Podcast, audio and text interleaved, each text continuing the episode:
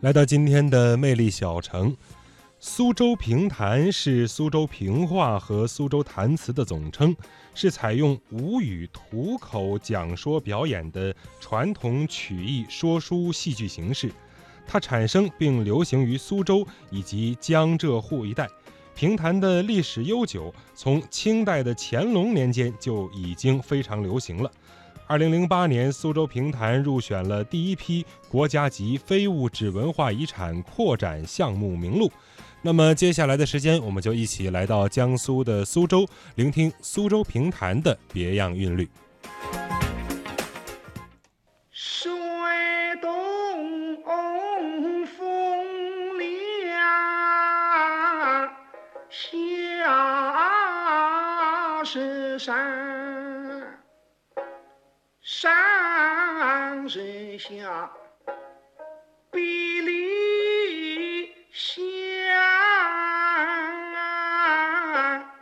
与那莺儿莺，相见他红。苏州评弹是苏州评话和苏州弹词的总称。是采用以苏州话为代表的吴语吐口讲说表演的传统曲艺说书形式。它产生并流行于苏州及江浙沪一带，名家辈出，流派纷呈，吴侬软语，婉转悠扬，和着缠绵的琴声，轻舒柔缓地讲述着传奇故事，将儿女情长娓娓道来。这首《莺莺操琴》就是评弹大家蒋月泉最广为人知的一首开篇了。在上世纪六七十年代评弹艺术兴盛的时期，听评弹已经成了这一方水土之人不可或缺的生活习惯。呃，苏州人有这么一个习惯：吃饭过后，然后一杯茶，听一回书，就感觉到今天精神食粮也有了。温饱也解决了。要今天没有听回书的话，他就感觉到，哎呀，好像今天没做什么事儿。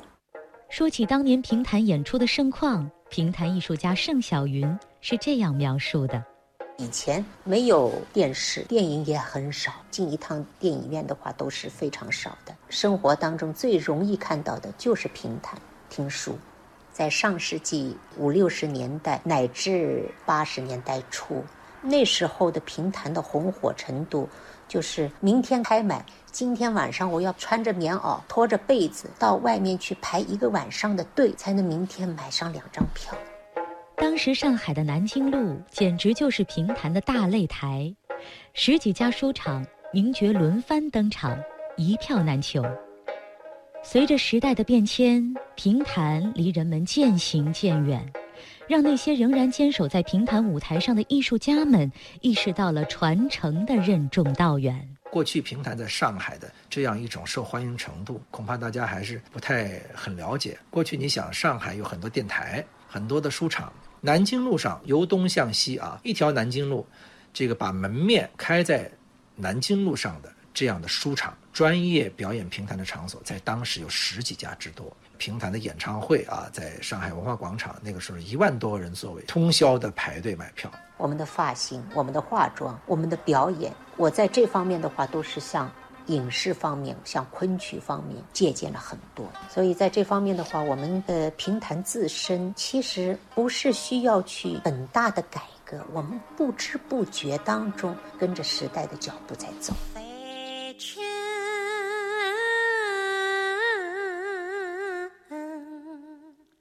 离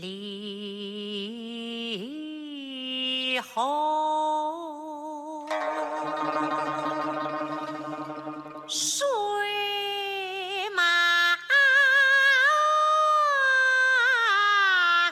马。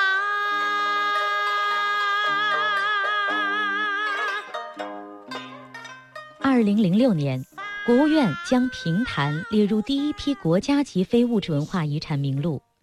这为坚持弘扬和传承这门艺术的演员们增加了更多的动力。近些年来，以盛小云、高博文为代表的一批青年艺术家们，为传承与发扬这门古老的艺术做了许多大胆的尝试。高博文与新乐府合作，大胆地将古曲与爵士乐混搭，推出一系列新评弹。从零三零四年开始吧，啊，做了一些这个新民乐评弹啊，啊，甚至摇滚评弹啊，有一些尝试。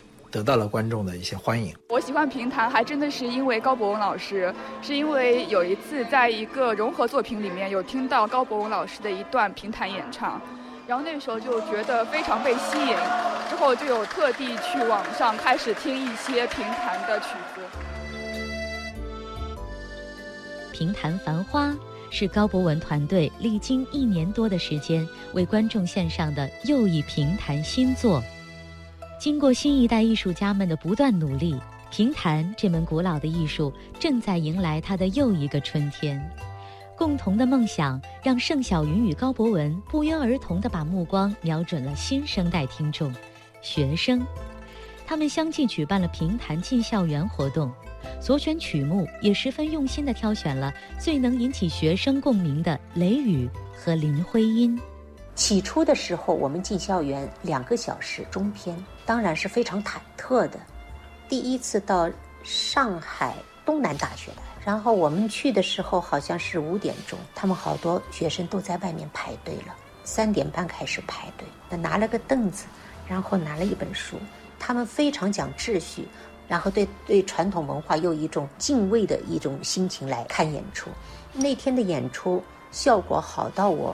自己都不敢想象，那是第一场，最后是再来一个两个小时，再来一个。然后我说我从来没有这么演过，两个小时的这么长的一个中篇演完了还要再来一个，呃，我觉得很惊讶。评弹艺术的每一个细节都十分重要，不容忽视。演员服装这个小细节，甚至决定着事业的成败。第一次到台湾去，我带了好多旗袍。就是经纪公司的，他是负责包装。他盛小姐，你就带这么几件旗袍来呀？这就是你演出的旗袍。我说是啊。哎呀，你，你这是俗艳。当时我只觉得，整个的血往上冲，我肯定是脸红了。我不明白，我那时候我还很排斥他。我这么打扮，我很好啊，因为我舞台上我需要靓丽呀，一朵一朵的大花。然后我的这全部的那个打扮服装啊，都交给他了。我一看呢，哟，闷得不得了！一件蓝色的，一件黑色的。在演出完了之后，观众们对我的赞许。后来我拍出来的照片一看，哦，我明白了，因为后面它都是古董家具给我们蹭的背景，然后整个的我的服装配上去非常典雅的那种，并没有让观众感觉到跳出来突兀。那时候我才知道，我们的包装应该是这样的。传承是艺术延续发展的生命线，评弹艺术生存在演出之中，更生存于一代复一代的传承之中。莫为浮云遮望眼，风物长宜放眼量。正是看到了一辈又一辈评弹艺人的努力，我们有理由相信，评弹发扬光大的日子就在前方。